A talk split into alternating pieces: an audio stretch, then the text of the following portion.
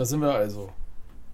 Das ist der erste Cookscast der Geschichte. Der Podcast-Geschichte. Herzlich willkommen zur allerersten Episode. Ähm, mein Name ist Cooksy. Oder auch genannt der Cooksy. Und ähm, ja, was ist das hier überhaupt? Was soll das hier überhaupt sein? Ähm, das stelle ich euch jetzt einfach mal vor. Es ist einfach ein Solocast, der nicht zwingend ein Solocast sein muss, der verschiedene Themen besprechen wird, mit der einzigen Bedingung, sie müssen mich auch interessieren. Und deshalb äh, wird meistens meine Stimme zu hören sein. Und ähm, ja, ich hoffe, ihr bleibt irgendwie dran. Müsst natürlich nicht, aber ich freue mich, äh, wenn ihr da dran bleibt und einfach zuhört, was ich so, ja, was ich so vor mir gebe. Und ähm, ja, eins der ersten Punkte, zu denen kommen wir jetzt sofort. Und das ist eins der Themen, wo ich, worauf ich mich ja sonst auch gerne fokussiere, für mich interessiere. Und das ist Fußball. Ähm, wofür, worüber spreche ich heute? Ich spreche heute darüber, warum ist eigentlich Bayer Leverkusen gerade so gut? Und blicke mit euch, also vor allem ich selber für euch, mache einen kleinen Ausblick auf den nächsten kommenden Spieltag, äh, für dieses Spielwochenende, für den sechsten Bundesligaspieltag und ähm, gucke auch so ein bisschen über den Tellerrand hinaus, was es noch so für interessante Spiele gibt. Das kommt übrigens sofort in den äh, Redaktionsplan. Das schreibe ich nochmal kurz auf. Ähm, kleine Pause hier während des Podcasts, der Ihnen präsentiert wird von Cooksy, dem Gaming-Stream auf Twitch. Was? Es gibt ein Twitch-Stream mit mir? Ja, richtig. Ein Twitch-Stream sollte es womöglich bald in Kürze geben. Zu was? Na, das weiß ich noch nicht so ganz genau. Oh, cool.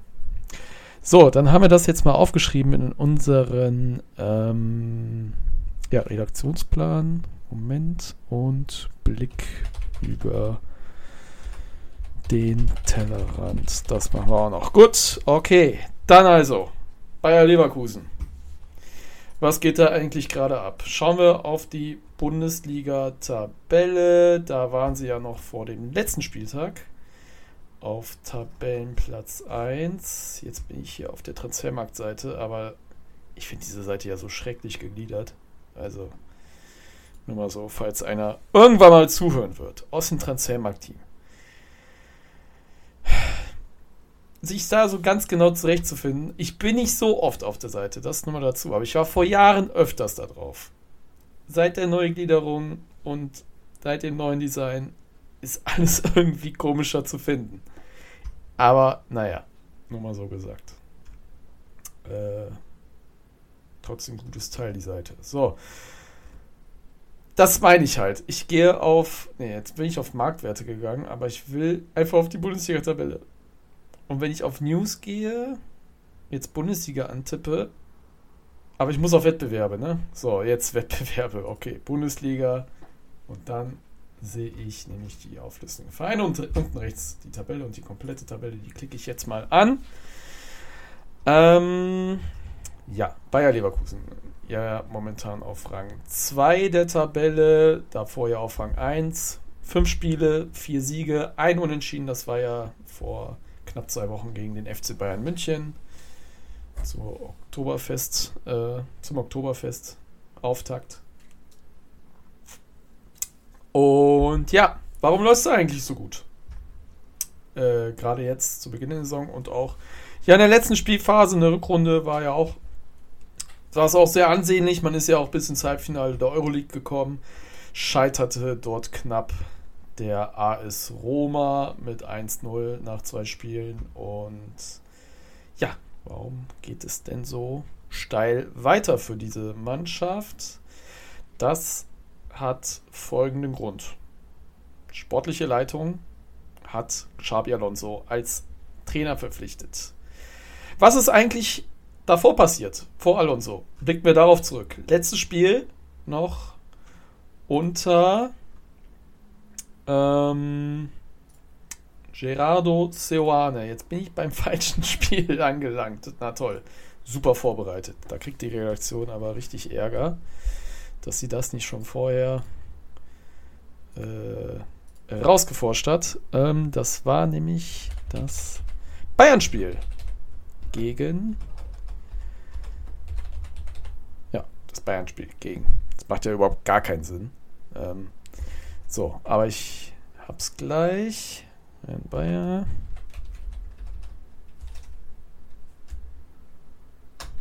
Ja, so. Einfach mal bei Google eingeben. Bayern. Bayer 4-0 2021. Nee, 22. Entschuldigung. Und jetzt auf die Transfermarktseite, wenn sie doch angezeigt wird. Danke, da ist es am 30.09., also vor gut, einem Monat, vor gut einem Jahr. Da haben die Bayern zum letzten Mal gegen Leverkusen gespielt und das, gegen Spiel, das Spiel ging 4 zu 0 aus. Gerardo Seoanes letztes Spiel als Bayer 04 Trainer. Und dann trennte man sich von ihm. Im Anschluss. Äh, die Sportleitung damals noch, glaube ich, auch unter Führung von Rudi Völler, der ja ähm, sich ja zum Saisonende ähm, zurückzog aufhörte in Leverkusen. Inzwischen ist er ja Sport, sportliche Leitung. Wie ist, es, wie ist die korrekte Bezeichnung von Rudi Völler? Ich will hier keinen Mist erzählen, deshalb googeln wir das doch mal direkt. Ja, das ist ja auch so, so nett, ne? wenn man ja direkt äh, das googelt und das Suchergebnis ähm, bei Google-Suche zeigt dann direkt an German Association Football Manager. Sehr seriös klingt das natürlich. Ähm, so, nein, ich will doch nicht auf seinen Spieler. Spieler aber es steht Sportdirektor offiziell drin, okay. Sportdirektor der deutschen Nationalmannschaft ist er inzwischen. So, aber kommen wir auch damals zurück. Bayer Leverkusen hatte zum damaligen Zeitpunkt auch einen okayen Kader. Wenn man den hier so durchgeht, wer da so gespielt hat, Radetzky, Bakker, Tapsoba, Ta, Kusunu, das sind schon mal vier von fünf Spielern, die auch jetzt gegen Heinheim gespielt haben. Dann Demi bei Andrich. Okay, Demi bei inzwischen weg nach Galatasaray. Äh, Andrich noch im Kader. Dann Hatz Nodoi, Diaby nicht mehr dabei. Frimpong dabei, Schick ja lange verletzt. Der ist momentan im Aufbautraining noch. Einzeltraining kommt aber wohl bald wieder. Ähm, Bank, Lunev weg. Piero hier ist noch da. Sinkgraven weg. Fusumenza ist noch da. Meine ich doch. Ja. Ähm, Arangis weg, Almiri ist noch da, Adli ist noch da, Loschek ist noch da, Asmun inzwischen ja auch verliehen, meine ich. Um da auf Nummer sicher zu gehen. Ja, so als Roma. Ja. Okay, aber der Unterschied zu damals. Also, was war denn zuvor?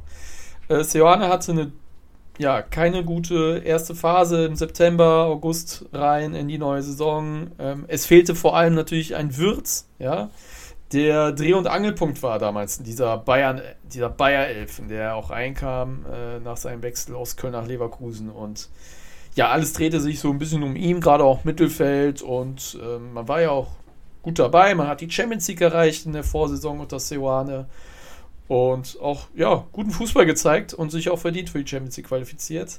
Aber dann mit der Verletzung, ne, das zog sich ja noch in die nächste Saison rein. Man spielt am Ball vor allem nicht so gut. Das war alles nicht so fruchtig. Ähm, man hatte, man hat sich oft auf einer Seite ja festgespielt, kam nicht so über die Spielstärke, über Frimpong auch rüber gefühlt war Frimpong der einzige Spieler, der halt so Bayer auch so das Spiel gemacht hat, der durch seine Dribblings Torchancen kreiert hat, aber das war alles halt zu mager und zu wenig für Bayern und Fehlverhältnisse, also hat man sich von ihm getrennt und mit Xabi Alonso die Nachfolge geholt. Ja. Was ist jetzt nun der große Unterschied? Einmal, Xabi Alonso legt als Trainer sehr großen Wert auf Ballbesitz. Das ist sehr erkenntlich. In der letzten Saison hatte er noch gerade in seiner Anfangszeit in, der, in vielen Pressekonferenzen, Interviews gesagt, dass er erstmal den Fokus legt, stabil zu sein und auch über den Konterfokus zu kommen. Und das merkte man auch äh, nach seinen ersten Spielen. Gerade auch das Schalke-Spiel kam ihm natürlich auch sehr gelegen. Schalke damals, Schalke in der letzten Saison nicht gut. Ähm, gerade zum Zeitpunkt in der Hinrunde. Ähm, aber je mehr Spiele Alonso hatte, je mehr er den Kader kennenlernte, die Mannschaft kennenlernte, umso ja, eingespielter war das Ganze. Gegen den Ball sah es gut aus. Sobald man den Ball hatte, hat man halt Fokus auf Konter gelegt und hatte man mit Diaby, Frimpong ja auch Waffen im Spiel äh, und auch Adli, die Alonso hat ja gut einsetzen können äh, mit der Mannschaft. Äh, ein André stach ja auch noch Mittelfeld heraus, der sich ja auch äh, nach dem AS Rom Spiel noch verletzte, fiel ja auch gegen Ende der Saison noch aus in wichtigen Spielen. Ja.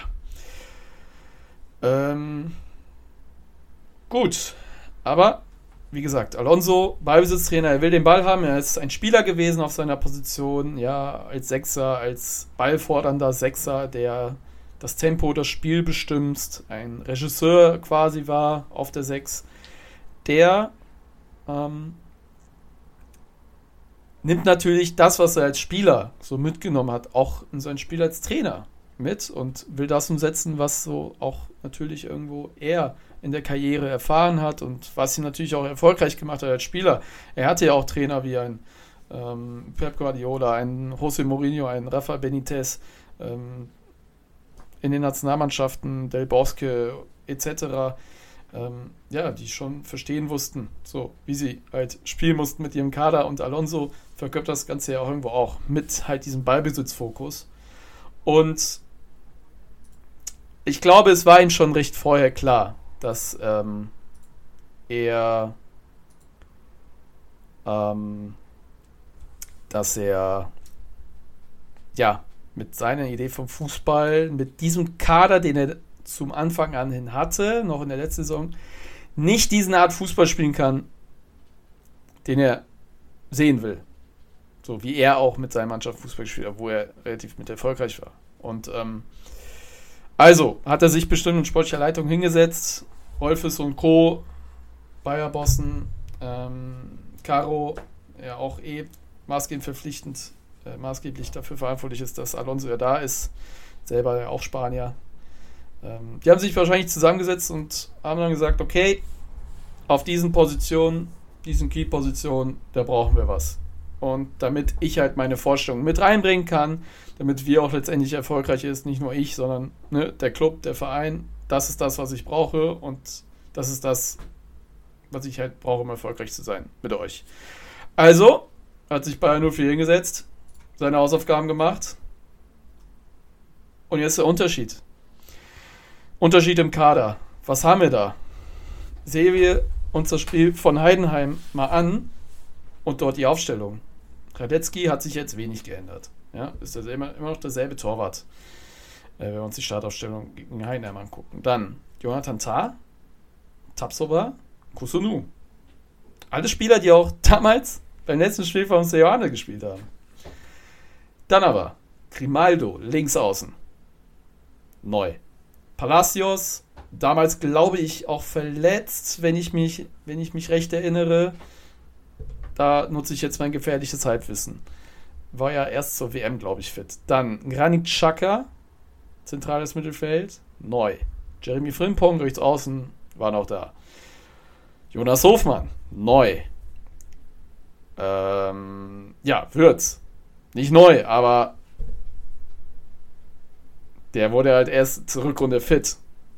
Und ähm, zur letzten Saison fit. Boniface, neu. Also, wie viele neue Spieler haben wir hier schon eingebettet? Eins, zwei, drei, vier. Haben wir vier? Das ist durch Boniface, Hofmann, Grimaldo, Chaka. Ja, allein vier neue Spieler. Auf der Bank haben wir Matej Kovar, einen neuen Ersatztorwart. Hinkapie auf der Bank. Josip Stanovic, ausgeliehen aus München. Neu. Robert Andrich auf der Bank. Der war letzte Saison nur Stammspieler. Erstmal Bank. Gustavo Puerta, neu im Kader. Nadim Amiri alt, Nathan Teller. der teuerste Einkauf in dieser Saison. Das ist nochmal gesagt. Die haben mehr als 20 Millionen für den hingeblättert. Der wird noch kommen. Amin Adli und Adam Loschek. Ich nehme jetzt mal noch ähm, äh, Patrick Schick da raus. Der kommt ja erst noch. Dann wird er bald auch noch im Kader sein. Das ist ja noch auch kein neuer. Aber Startaufstellung. Vier neue. Was sind das für Spieler? Was sind das für Rollen? Fangen wir mal bei Granit Xhaka an. Schon von vorne weg. Der Key-Transfer, der wichtigste Transfer der Saison für Bayer Leverkusen. Das ist genau dieser Spieler, den Leverkusen all die letzten Jahre gebraucht hat. Warum? Sehen wir wieder zurück letzte Saison.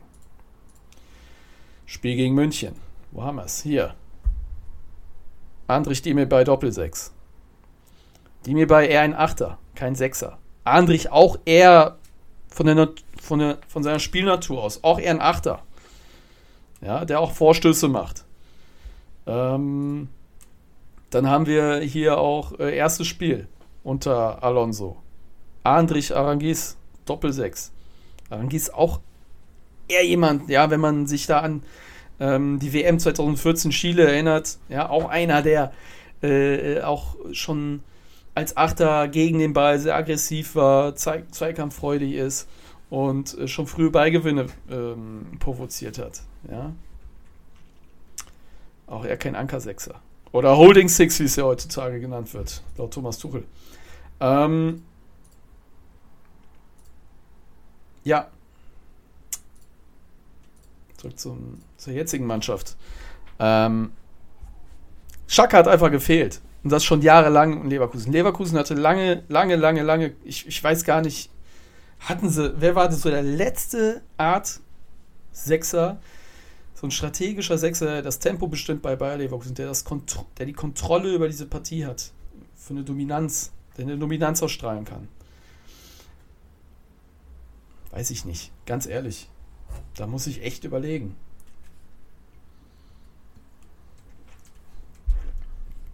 Also Carsten Ramelow war es, glaube ich, nicht. Aber ähm, ja, muss ich. Also mir fällt keiner ein. Mir fällt keiner ein. Die Benders waren es ja auch nicht. Die waren natürlich Führungsfiguren, Kapitäne. Aber n -n. es fällt mir wirklich keiner ein. Kevin Campbell, kann man den dazu zählen? Nein, auch nicht. Der ist, der ist ein Achter auch. Der ist irgendwo ein Achter. Ja, das zeigt er auch in Leipzig. Wo er da auch so eine Art Doppelsechs spielt, aber ganz ob der Sechs spielt er auch nicht dort. Ähm, Oglu auch nochmal ausgenommen. Der macht so ein bisschen so phasenweise auch so Sechser, Achter Stuff, aber auch, auch kein reiner Sechser, der so vor der Abwehr bleibt und Bälle verteilt bei Inter. Ja? Der kann sich auch offensiv, der schaltet sich auch mal gerne offensiv ein. So, und genau so einen Spieler wie Xhaka, ja, vor der Abwehr, der das Spiel dirigiert. Ja, wen, wen präsentiert dieser Spieler? Ja, Xabi Alonso. Xabi Alonso, das ist der Vergleichsspieler ja, zu ihm. Der Trainer wusste ganz genau, also Xabi Alonso, Trainer bei Leverkusen, wusste ganz genau, so ein Spieler wie mich quasi, der fehlt hier im Kader. Ja. Und den hat er gefunden bei, äh, bei Arsenal. Er hatte, glaube ich, noch ein Jahr Rest, oder war er ablösefrei? Oh, das gucken wir jetzt erstmal nach. Das weiß ich nicht mal. So, hier. 15 Millionen Ablöse. Ein Witz. Ist ein Witz. Ich glaube, er hatte nur ein Jahr Restvertragzeit. Ähm, ja. Heute übrigens 31 Jahre alt geworden. Also nochmal herzlichen Glückwunsch an Granit Xhaka. So ein Zufall. Erste Episode. Es geht um Xhaka. Er hat Geburtstag. Okay. Ähm, um beim Thema zu bleiben. Ja. Es ist Alonso wusste ganz genau, ich brauche so einen kleinen Klon von mir. So, und wo ist dieser zu haben? Wo ist er? Gespräche geführt, alles klar, Shaka gefunden, macht mal die Gespräche, ich bin auch dabei, war es wahrscheinlich so. Und Shaka dachte sich, ey, cool, das ist es doch nochmal ein Kick für meine Karriere. Ähm, meine Zeit bei Arsenal scheint vorbei zu sein, ich brauche was Neues. Und wo kann er was Neues finden? Bei Bayer Leverkusen entsteht was Neues. Ähm, da ist ein, Wel ein Weltstar Trainer geworden. Und ähm, also jetzt ist, ist Xabi Alonso unbedingt ein Weltstar, ja, aber ein Spieler, der absolute Weltklasse war und Europas Fußball kennt Xabi Alonso, also bitte. Er hat bei Liverpool gespielt, bei Real Madrid gespielt, bei Bayern München. Da rutscht auch mal das Wort Weltstar raus. Ähm, ja, und hat alles gewonnen, was es zu gewinnen gab. Europameisterschaften, Weltmeisterschaften, Champions League. Alles klar, dann gehe ich dahin, sagt sich Granit Xhaka. Ähm, jo, und kann der Chefe werden auf Mittelfeld. Und das zeigt er auch dort. Also, so eine ganze Holding Six hat er jetzt auch nicht so ganz gespielt. Er spielt ja meistens auf, auch, auch mit einer Höhe auf, mit Palacios äh, in den ersten Spielen. Jetzt gegen, Hoff, gegen Heidenheim, Entschuldigung, äh, Heidenheim.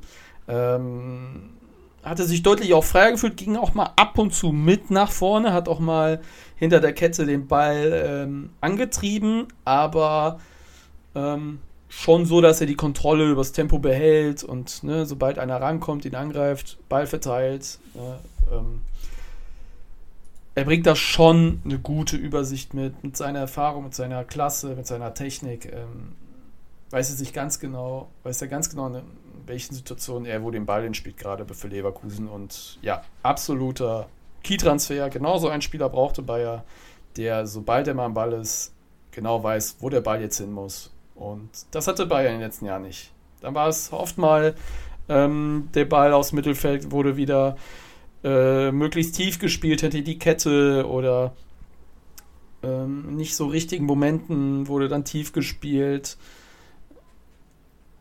ja, es war halt einfach immer, wenn der Ball mal im Mittelfeld war, dann dachtest du dir, jetzt brauchst du eine Entlassung, die kam einfach nicht. Ähm, ja. Gut, mit Chaka ist sie da.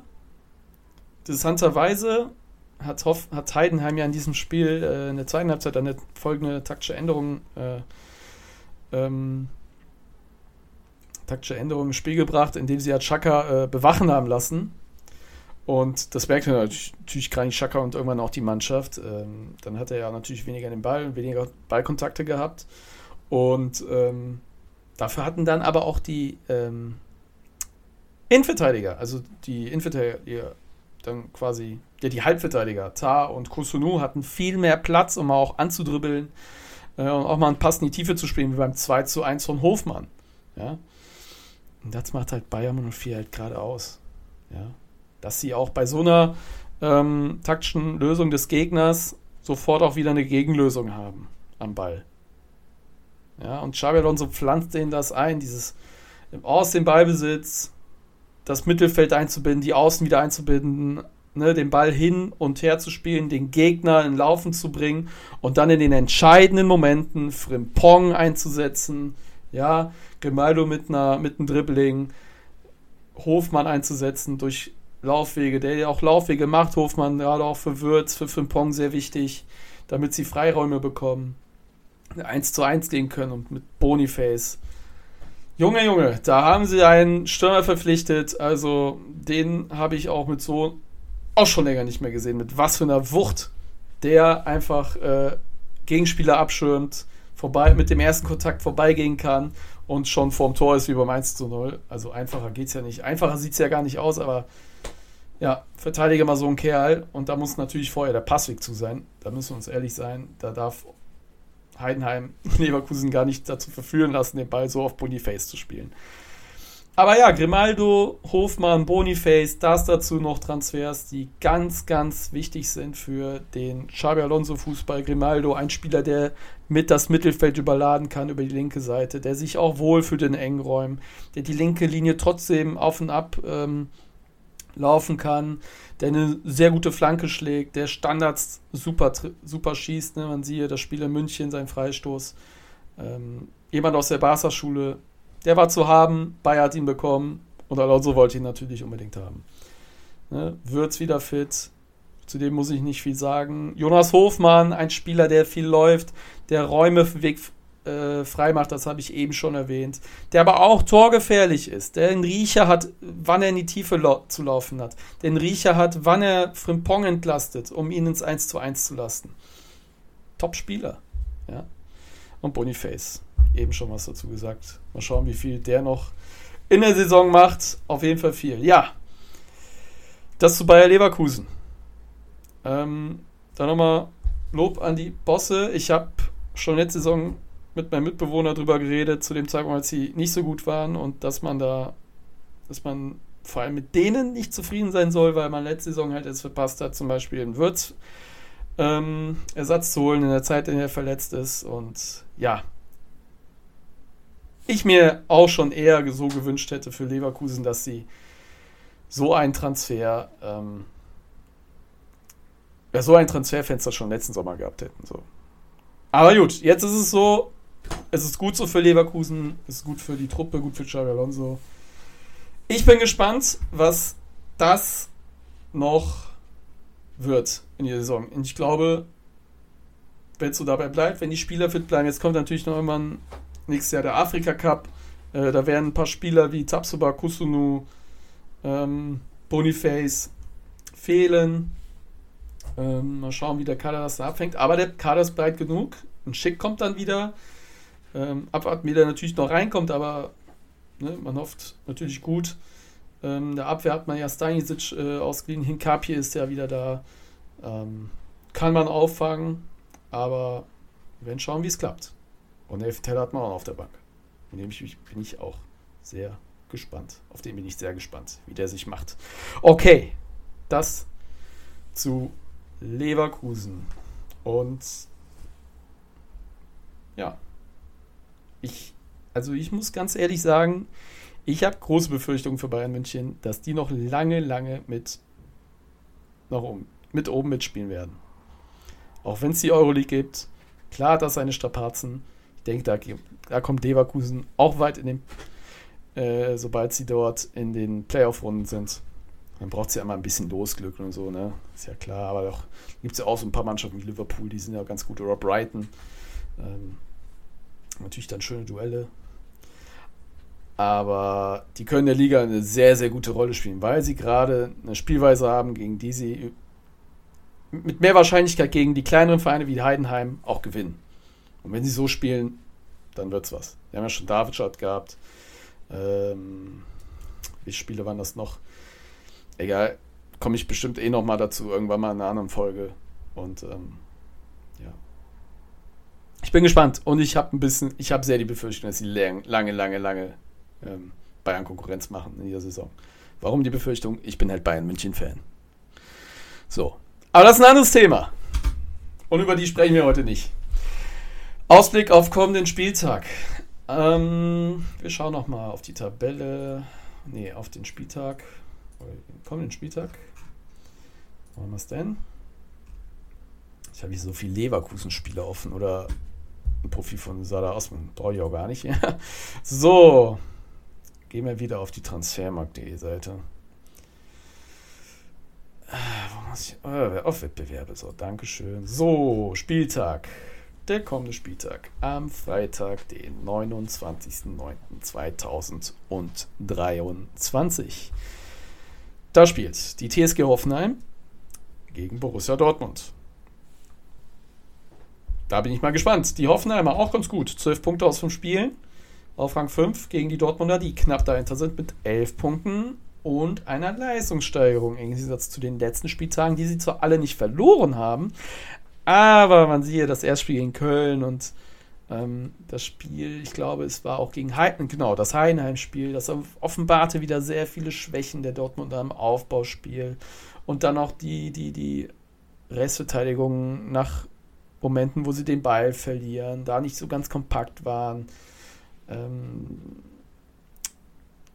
Einbindungen der Offensivspieler, die teilweise fragwürdig waren. Brand mal wieder von innen nach außen und obwohl Brand gerade super eingebunden war innen, viel gesucht wurde von seinen Mitspielern, musste er wieder außen spielen, dann fehlte jemand wieder im Zentrum, der einfach anspielbar war oder was initiieren kann und ja, so stolperte sich irgendwie Dortmund zu Siegen oder Unentschieden.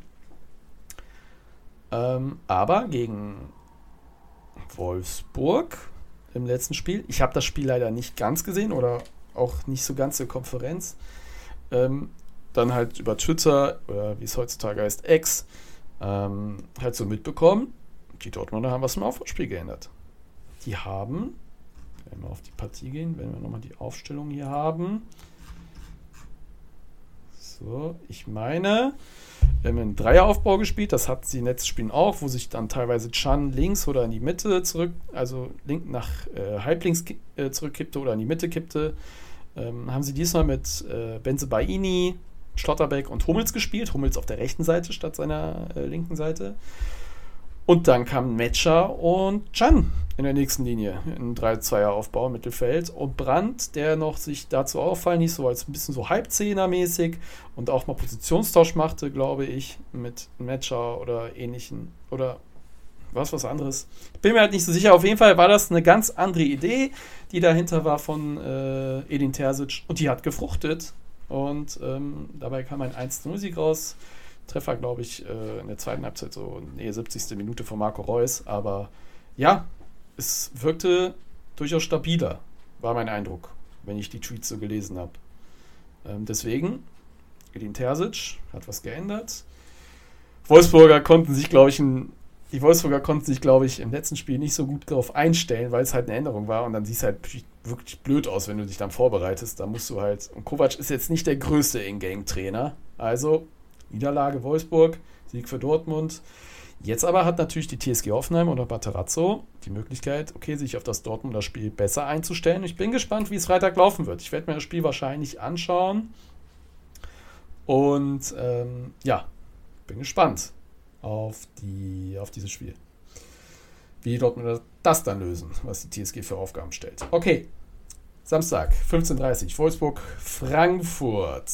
Ja, 7. gegen 8 die nächsten Tabellennachbarn. Wolfsburg gut gestartet, jetzt die erste Niederlage kassiert in Dortmund. Mal schauen, wie sie jetzt zurückkommen gegen Eintracht Frankfurt, die ja mehr auf Ballbesitzfußball jetzt auf sind, haben aber dafür weniger, ein bisschen weniger Spieltempo drin.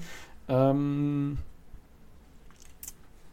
könnte halt Mario Götze suiten, aber momentan jetzt auch noch nicht so ganz der Faktor im Spiel der Eintracht. Ähm, haben, glaube ich, auch.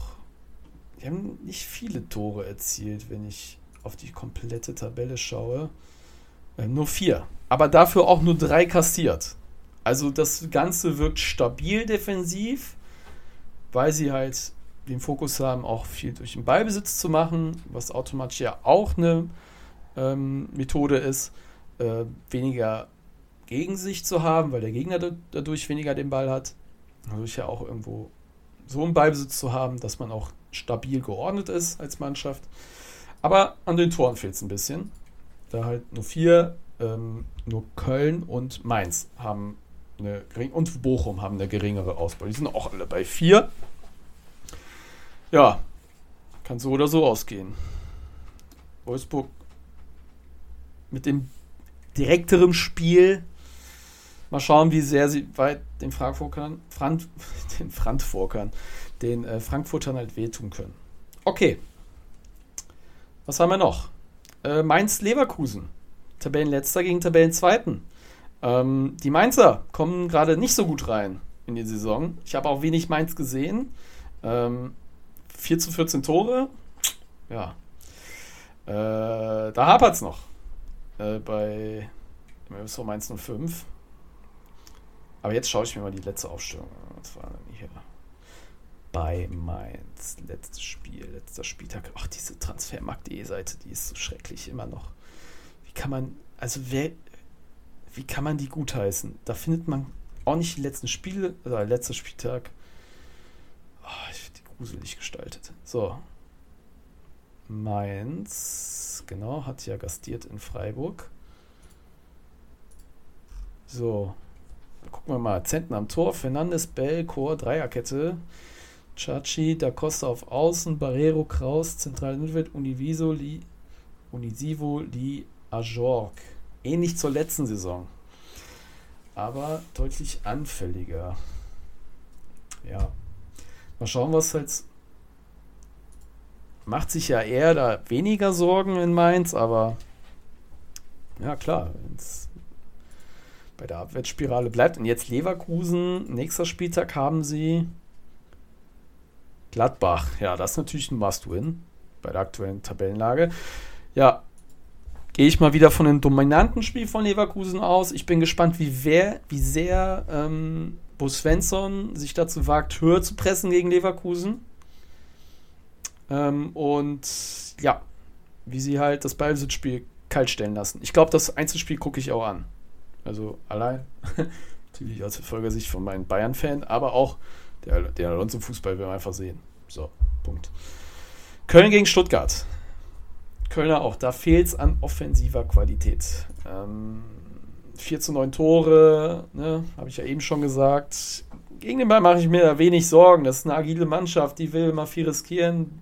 Typischer weiterhin der Baumgart-Fußball, ja. Viel machen, viel laufen, viel Aggressivität, äh, viel Pressing und ja, daraus irgendwie Ballgewinne, schnell tief spielen, hinter die Abwehr kommen, viele Flankenläufe, Flanken schlagen. Aber da fehlt's, da fehlt's an Qualität. Da fehlt's an Qualität vorne. Tut mir leid. Sehe ich aktuell nicht. Und deswegen der VfB, die haben halt einen Girassi, der zufällig äh, vor etlichen Jahren auch mal in Köln gespielt hat, übrigens. Ja, inzwischen reißt er die komplette Liga ab. Mit durchschnittlich zwei Toren pro Spieltag. Ja, sehe ich auch einen klaren Sieg für den VfB. Äh, Bochum, Gladbach. Auch das Tabellennachbarduell. 14. gegen, 5, 14. gegen 15. Gladbach, Gladbach. Ähm, deutlich un unstabiler, schwankender geht es eigentlich nicht, nachdem man ja so auch davor, war es eine vorige Woche? Das, nee, das war jetzt die Woche gegen Darmstadt, oder? Wo sie noch 3-3 gespielt haben. Nee, Quatsch, das war die Woche davor. Stimmt. Äh, jetzt war ja das Leipzig-Spiel 1 verloren. Wenig davon gesehen. Davor ja das verrückte 3-3 gegen Darmstadt. Muss sich alles noch finden. Auch das Seoane neu. Mannschaft auch in einem Umbruch. Muss sich alles finden. Man darf nicht zu viel in Gladbach erwarten. Da sind trotzdem viele Talente drin.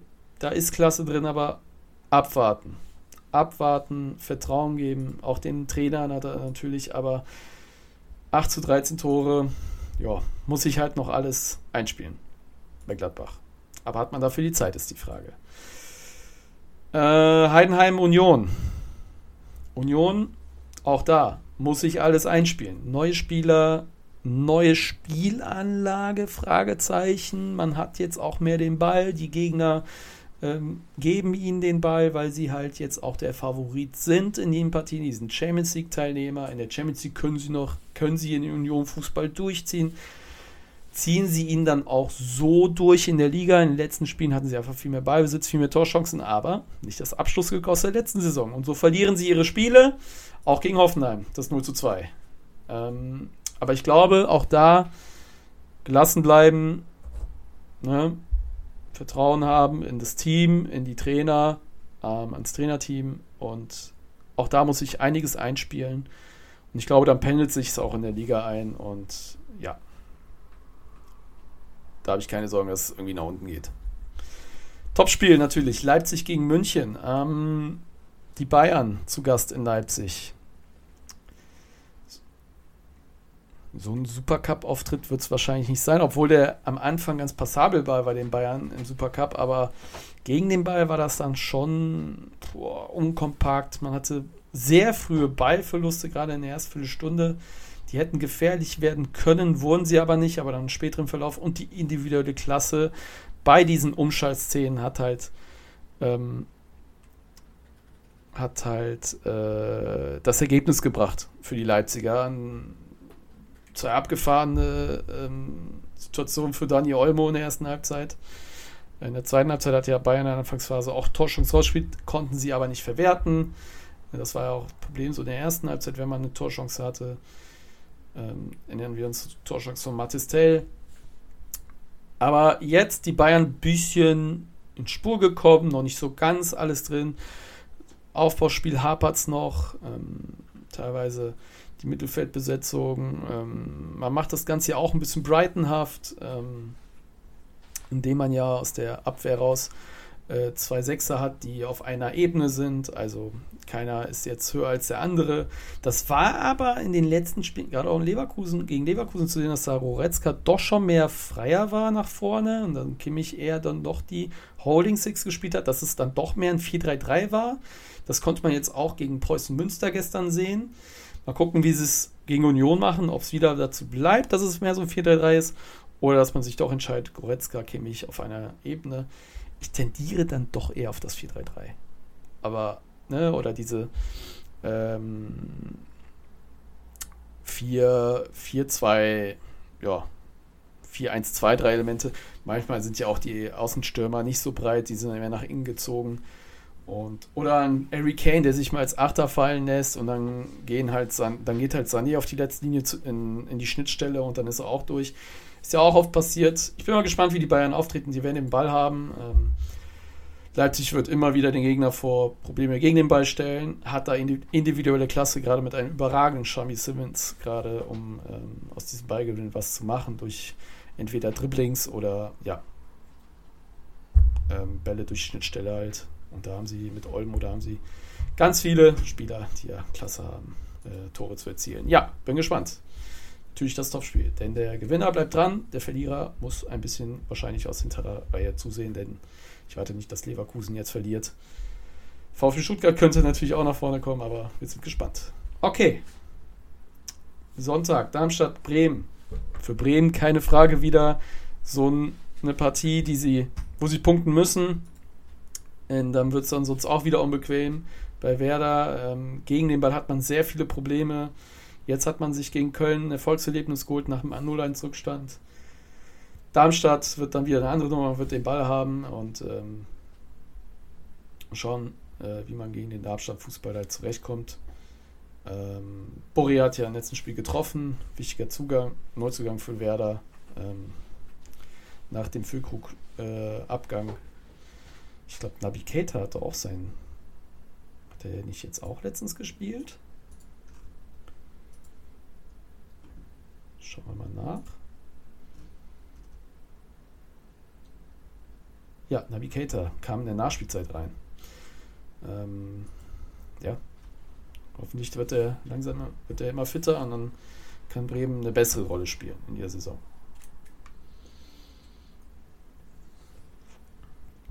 So, der SC Freiburg gegen Augsburg. Ähm, 9. gegen 12. Freiburger haben momentan so die Schwäche in der Phase gegen den Ball, gerade wenn der Gegner eine Linie überspielen kann. Was macht die letzte Kette? Da waren auch gegen Dortmund viele Lücken, gerade in der Schlussphase zu sehen.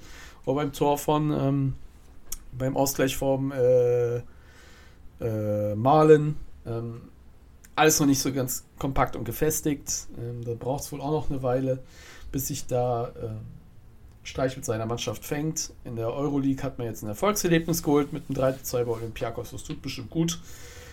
Augsburg muss irgendwie punkten, sonst wird es auch da wieder ungemütlich. Ähm, da die Freiburger auch noch nicht so ganz in der Spur sind in der Liga, können sie sich vielleicht was ausrichten. Dazu braucht es äh, gute Gelegenheiten nach Kontern, eine gute Umschaltphase. Aber auch sie müssen natürlich aufpassen auf die Qualität der Freiburger, gerade über Grifo, Standards.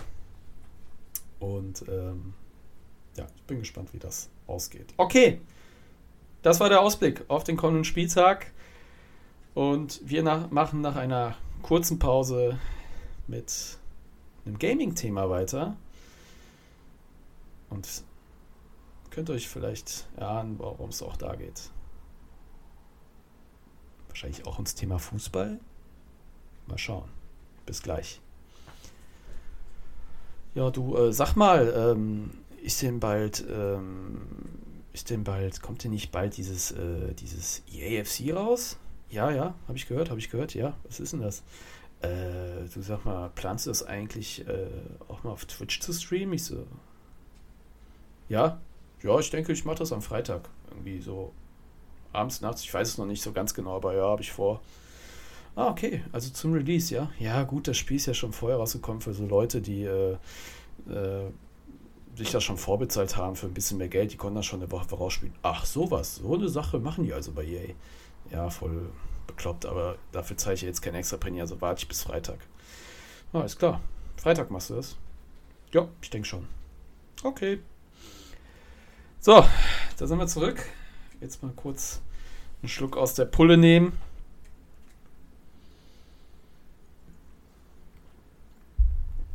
So. Ähm, die heutige Sendung wird gesponsert von einem Kaltgetränk, was ein Cola-Orangenmix-Getränk ist. Aber ich verrate nicht welches. Okay, nächstes Thema. Ähm, Gaming. ja, es geht um EA FC 24. EA FC 24 zu Deutsch. Ja. Okay, was ist das überhaupt? Auch da die Frage, was ist das überhaupt? Ähm, ihr kennt ja alle die FIFA-Reihe und das ist einfach der Nachfolger. Ende, Schluss aus. Warum heißt das eigentlich EA Sports FC 24? Ja, ganz einfach. Die FIFA hatte kein, hat, wollte einfach mehr Geld von EA Sports. Ich glaube sogar das Vierfache bis zu, an, für die Namenrechte. Ähm, und da sagte ich EA Sports, nee, danke, darauf verzichten wir. wir. Das Geld könnt ihr euch sonst wo dann hinstecken und ähm, das zahlen wir an euch nicht. Wir machen unser eigenes Game. Okay, und so wurden sie sich nicht einig und EA hat sich dann einfach beschlossen, komm, wir brauchen den großen FIFA-Namen nicht und wir machen unser Ding weiterhin so. Das bleibt dasselbe Spiel. Natürlich nicht ganz dasselbe Spiel. Nein, nein, nein. Wir haben natürlich viele, viele Neuerungen äh, reingebaut. Die könnt ihr ähm, in unseren Launch-Trailern auf YouTube sehen, was wir an alles an Neuigkeiten reingebaut haben. Könnt ihr euch ja gerne ansehen, wenn ihr euch dafür interessiert. Ich habe das gemacht. Ihr könnt euch euer eigenes Bild machen. Da sind natürlich ganz, ganz viele gute Neuerungen drin. So, EAFC 24. Es stinkt mir einfach ganz gewaltig. Ich hab's mir, ich hab's mir trotzdem vorbestellt, weil Entschuldigung, jetzt habe ich hier an diesem Pop hier rumgespielt. so, es stinkt mir halt ganz gewaltig. Und zwar ähm, ich, ich ach, vor zehn Jahren, das letzte gute FIFA war einfach FIFA 13. Das hatte zwar auch Ultimate Team, aber mit Lootbox-System, aber man konnte halt wirklich spüren, okay, ähm, wenn du noch irgendeine halbwegs gute Mannschaft hast, die du dir durch Coins erspielt hast oder durch ähm, Traden von Coins, ja, Coins sind ähm, zur Erklärung halt die, Spielwe die Spielwährung bei dem bei der Spielform Ultimate Team, wo du ja durch Coins oder durch Pakete ziehen, wie halt so Sticker kaufen in realen ähm, übertragenen Sinne, als Sticker kauft, da kauft man halt virtuelle Karten, die man dann in seine Mannschaft stecken kann und dazu halt ähm, seine, seine Fußball-Traummannschaft erstellen kann. Ähm, ja, hast du halt in FIFA 13 noch das Gefühl gehabt, okay, äh, dein Skill entscheidet noch über das über das Ergebnis dieser Partie. Also der Skill überwiegt noch und ob du, dass du auch noch mit einer schlechteren Mannschaft Erfolg haben kannst als gegen einen Gegner, der halt nicht so gut ist und bessere Karten, bessere, zwar bessere Karten hat, aber der Skill entscheidet am Ende noch. So, das hattest du ein Gefühl bei diesem Spiel. So und auch das Spiel an sich hat mehr Spaß gemacht, hat halt eine Einzelmodi gegen Freunde mehr Spaß gemacht. Ähm, jetzt kann man über Momentum streiten oder nicht. Ähm, auch ich glaube irgendwie, dass dieses eingebaute Momentum in dem Spiel, aber ähm, es war halt nicht so zu spüren wie in den letzten Jahren. Und mit der Frostbite Engine, als das Spiel, als das Spiel auf die neue Konsolengeneration kommt, von PlayStation 3, Xbox 360 auf ähm, die Xbox One, PS4, PS5, Xbox Series, ähm, wurde das Spiel zunehmend schlechter. Grafisch okay, aber die Bewegungen, das Spielgefühl, die Frostbite Engine biss sich auch irgendwo mit dem Spiel und der Game-Mechanik, mit der Steuerung. Und man kann es einfach auch, auch noch viele, viele YouTuber, viele Pros, da muss man nur sich drüber, da muss man sich nur drüber ähm, äh, schlau machen, über Google-Suche oder äh, bei YouTube ein paar Videos raussuchen, ne? Ähm, Worst, Worst äh, FIFA oder keine Ahnung, ne? sowas in die Sache. So viele Pro-Spieler regen sich ja offiziell über Kanäle auf, äh, über dieses Spiel. Aber dass es einfach vom Skill her, vom Skillgrad schlechter wird dass viele Spieler, die ähm, in der Weekend League, das ist ja die Liga, wo sie meistens sich auf das an einem Wochenende durch eine positive Bilanz für weitere Turniere qualifizieren können. äh, halt in Paarung kommen oder in Spiele reinkommen, die halt, ja, unfair ablaufen, sage ich jetzt mal, durch ein Momentum. Aber gut, das nur jetzt nebensächlich. Ähm, was stinkt mir halt noch? Die Lootboxen.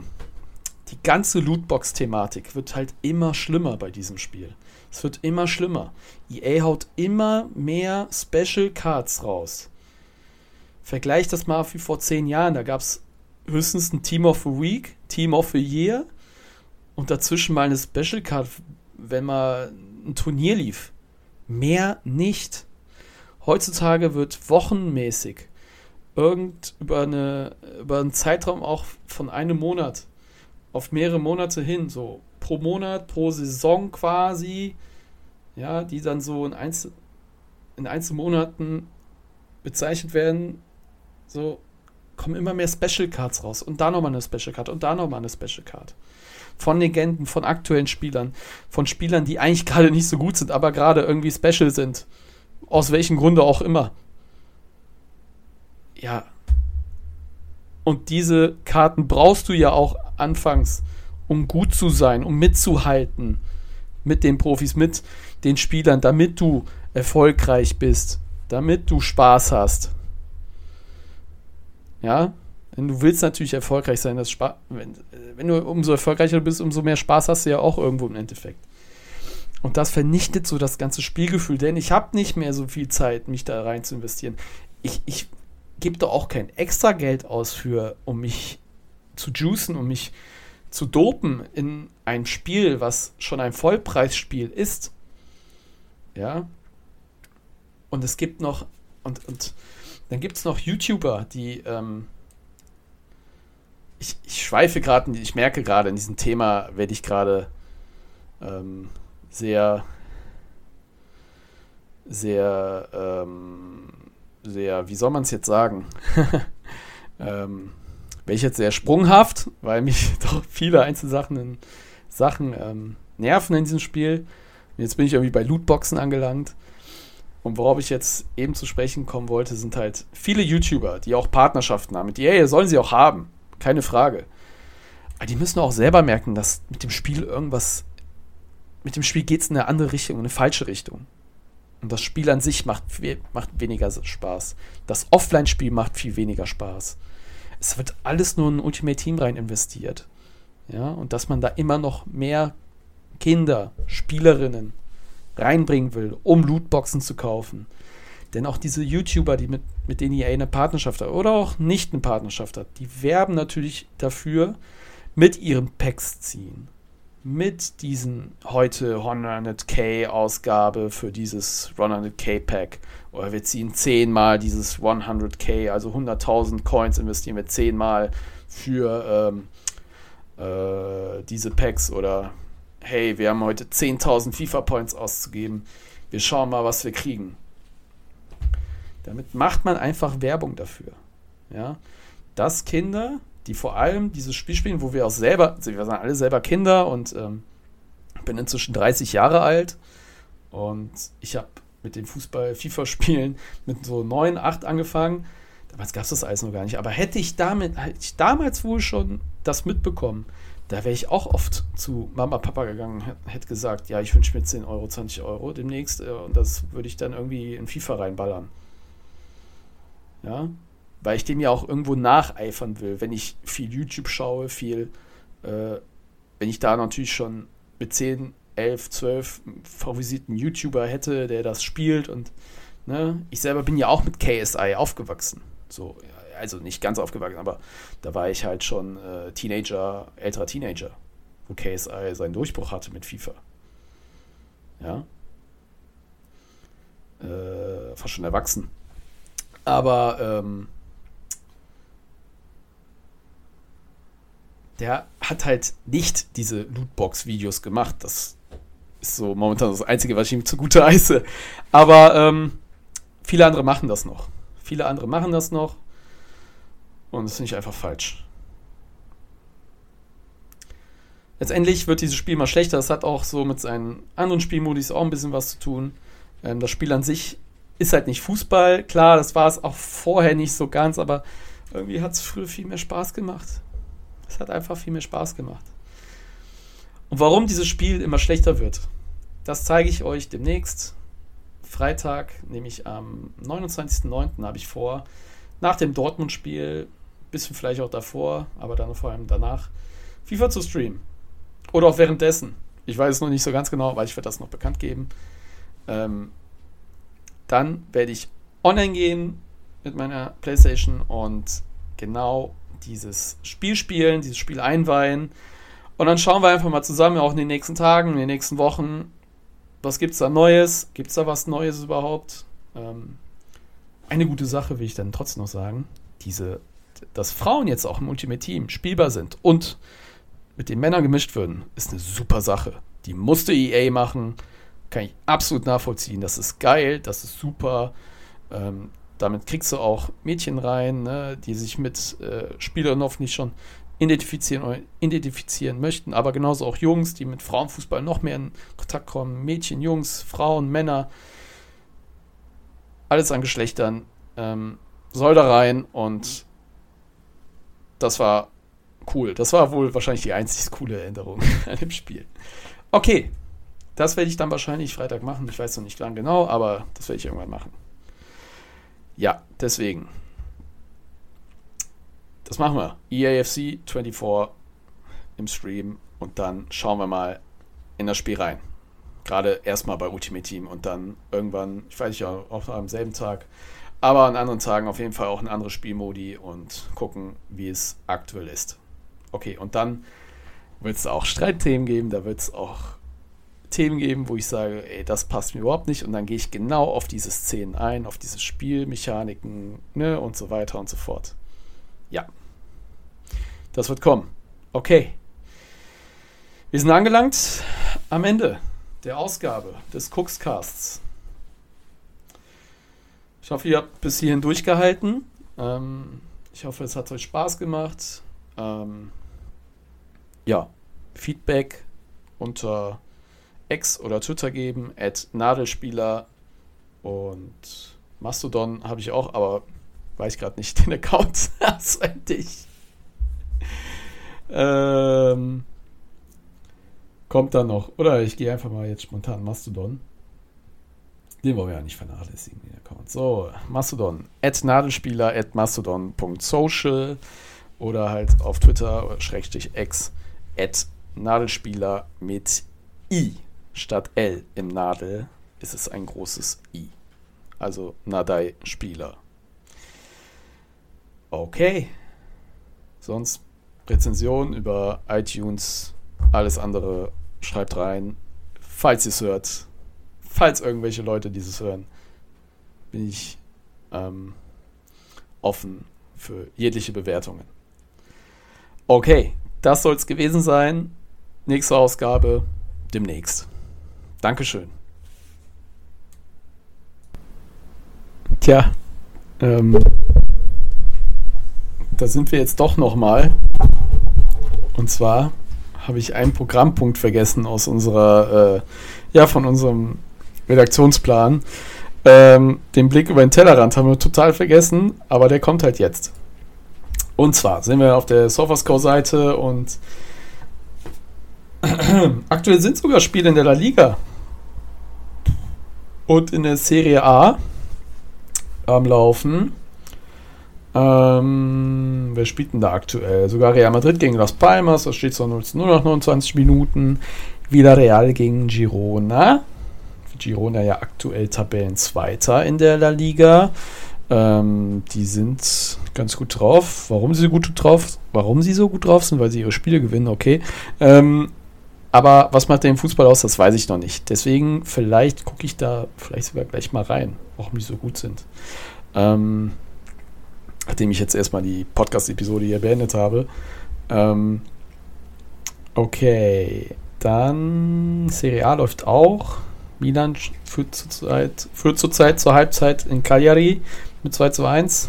Empoli Salernitana 1 zu 0, Verona Atlanta, Atalanta 0-1, PSV Eindhoven, der Tabellenführer in der Eredivisie, führt gegen, äh, wie nennen die sich eigentlich nochmal?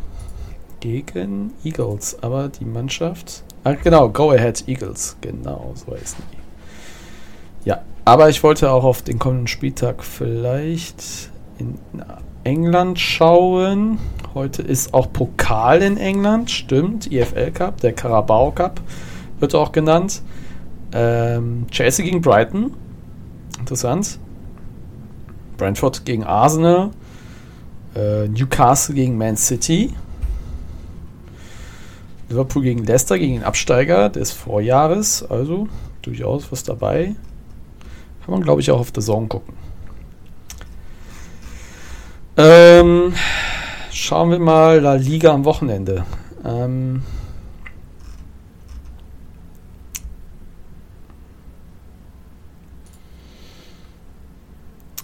am 29.09. an Freitag um 21 Uhr, also während Hoffenheim Dortmund, das werde ich wahrscheinlich gucken, spielt auch Barcelona gegen den FC Sevilla.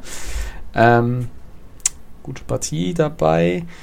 Und am 30.09. um 18.30 Uhr, aber auch Topspielzeit zu Leipzig.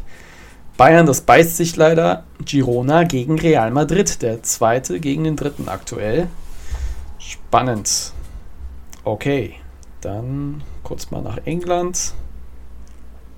Premier League, was wartet da auf uns?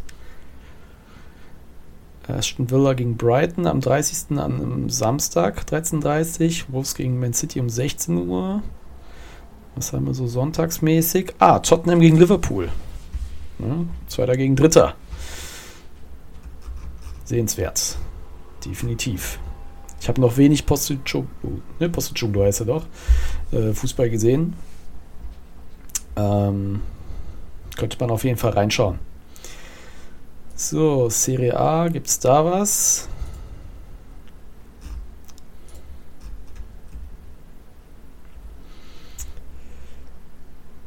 Milan gegen Lazio, auch 18 Uhr samstags, beißt sich auch mit den anderen Partien. Ja, das ist immer so doof, ne? wenn sich so viel beißt.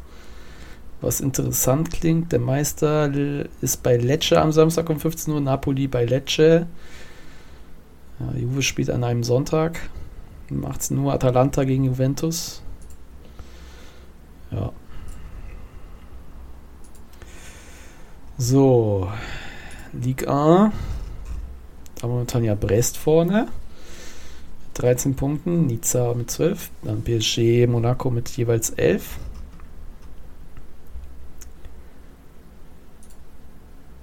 Monaco gegen Marseille. Ja, Marseille noch so semi gestartet, zwei Siege, drei Unentschieden, eine Niederlage aus sechs Spielen.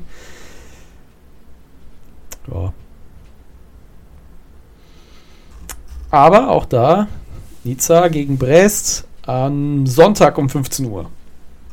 Ja, könnte man auch gucken. Erster gegen Zweiter gegen Erster. Okay, ich will es nicht zu lang machen.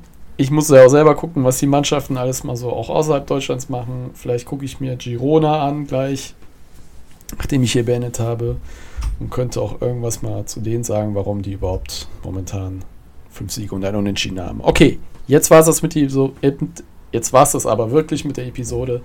Kleiner Blick über den Tellerrand heute und äh, ja, Dankeschön fürs Zuhören und bis zum nächsten Mal.